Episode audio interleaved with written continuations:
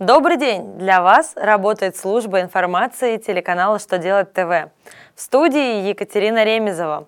В этом выпуске вы узнаете, в какой срок необходимо представить декларацию по НДС за четвертый квартал 2014 года, когда работодатель может лишиться права нанимать специалистов-иностранцев, каким образом фермерам обеспечить преимущество при продлении договора аренды земли – Далее о самом главном по порядку.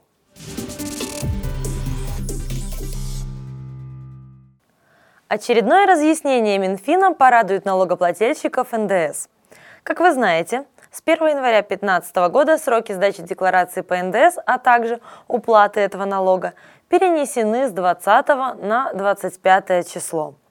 Финансовое ведомство разъяснило, что такие поправки применяются, начиная с отчетности за четвертый квартал 2014 года. Так что представить декларацию по НДС за последний квартал 2014 года необходимо не позднее 25 января. Фактически же это можно сделать даже 26 поскольку 25 выпадает на воскресенье, и срок переносится на первый рабочий день.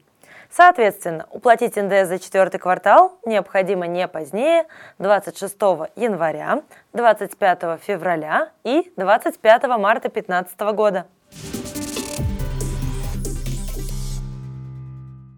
Законодатели уточнили порядок привлечения к трудовой деятельности в России высококвалифицированных специалистов из числа иностранцев – в частности, нанимает таких работников, праве работодателей, в отношении которых на момент подачи соответствующего ходатайства не действует запрет на привлечение указанных специалистов, а также отсутствуют неисполненные постановления об административном наказании за нарушение режима пребывания иностранцев в России – в то же время работодатель может на два года лишиться права привлекать высококвалифицированных специалистов иностранцев в случае неисполнения своих обязательств перед ними.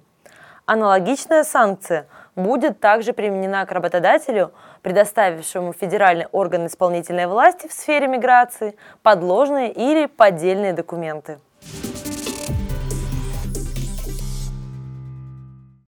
В Госдуме предлагают предоставлять фермерам преимущественное право на продление аренды земли без проведения торгов. Парламентарии подготовили соответствующие поправки закон об обороте земель сельскохозяйственного назначения.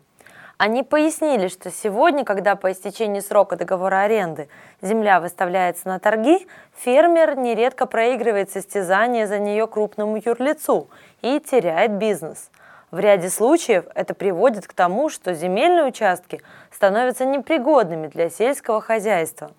Кроме того, сокращается количество рабочих мест на селе.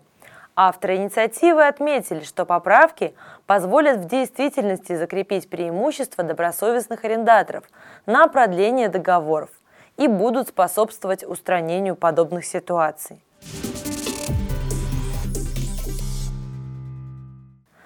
На этом у меня вся информация в этом выпуске. Благодарю вас за внимание и до новых встреч на канале «Что делать ТВ».